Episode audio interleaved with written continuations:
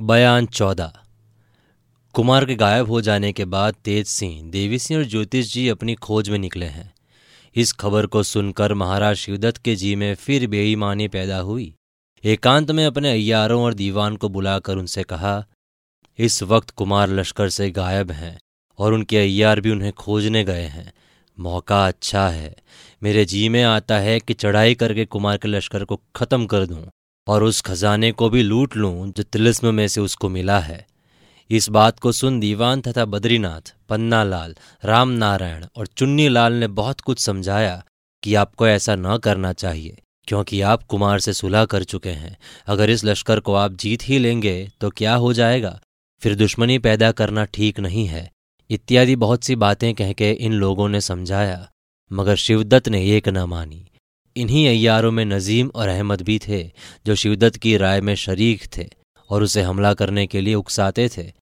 आखिर महाराज शिवदत्त ने कुंवर वीरेंद्र सिंह के लश्कर पर हमला किया और खुद मैदान में आकर फतेह सिंह सिबे सालार को मुकाबले के लिए ललकारा। वो भी जवां मर्द था, तुरंत मैदान में निकल आया और पहर भर तक खूब लड़ा, लेकिन आखिर शिवदत्त के हाथ से जख्मी होकर गिरफ़्तार हो गया।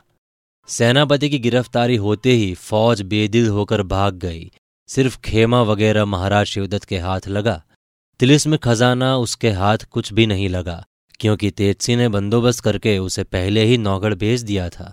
हाँ तिलिस्म किताब उसके कब्जे में ज़रूर पड़ गई, जिसे पाकर वो बहुत खुश हो गया और बोला, अब इस तिलिस्म को मैं खुद तोड़कर कुमारी चंद्रकांता को उस खो से निकालूँगा और बिहाऊँगा।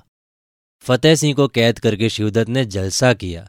नाच की महफिल से उठकर खास दीवान खाने में आकर पलंग पर सो रहे। उसी रोज वो पलंग पर से गायब हुआ। मालूम नहीं कौन कहाँ ले गया। सिर्फ़ वो पुर्जा पलंग पर मिला जिसका हाल ऊपर लिख चुके हैं। उसके गायब होने पर फतेह सिंह सिबे सालार भी कैद से छूट गया। उसकी आँख सुनसान जंगल में खुली। ये कुछ मालूम न हुआ कि उसको कैद से किसने छुड़ाया, बल्कि उसके उस जख्मों पर जो शिवदत्त के हाथ से लगे थे, पट्टी भी बांधी गई थी। जिससे बहुत आराम और फ़ायदा मालूम होता था। फतेह सिंह फिर तिलिस्म के पास आए, जहाँ उनके लश्कर के कहीं आदमी मिले, बल्कि धीरे धीरे वो सब फौज इकट्ठी हो गई जो भाग गई थी। इसके बाद ही ये खबर लगी कि महाराज शिवदत्त को भी कोई गिरफ़्तार कर ले गया।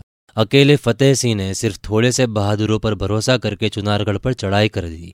दो कोस गया होगा कि लश्कर लिए हुए महाराज जयसिंह के पहुँचने की खबर मिली। चुनारगढ़ का जाना छोड़ जयसिंह के इस्तिकबाल, यानी कि अगवानी को गया और उनका भी इरादा अपने ही सा सुन के उनके साथ चुनारगढ़ की तरफ़ बढ़ा। जयसिंह की फौज ने पहुंचकर चुनारगढ़ का किला घेर लिया।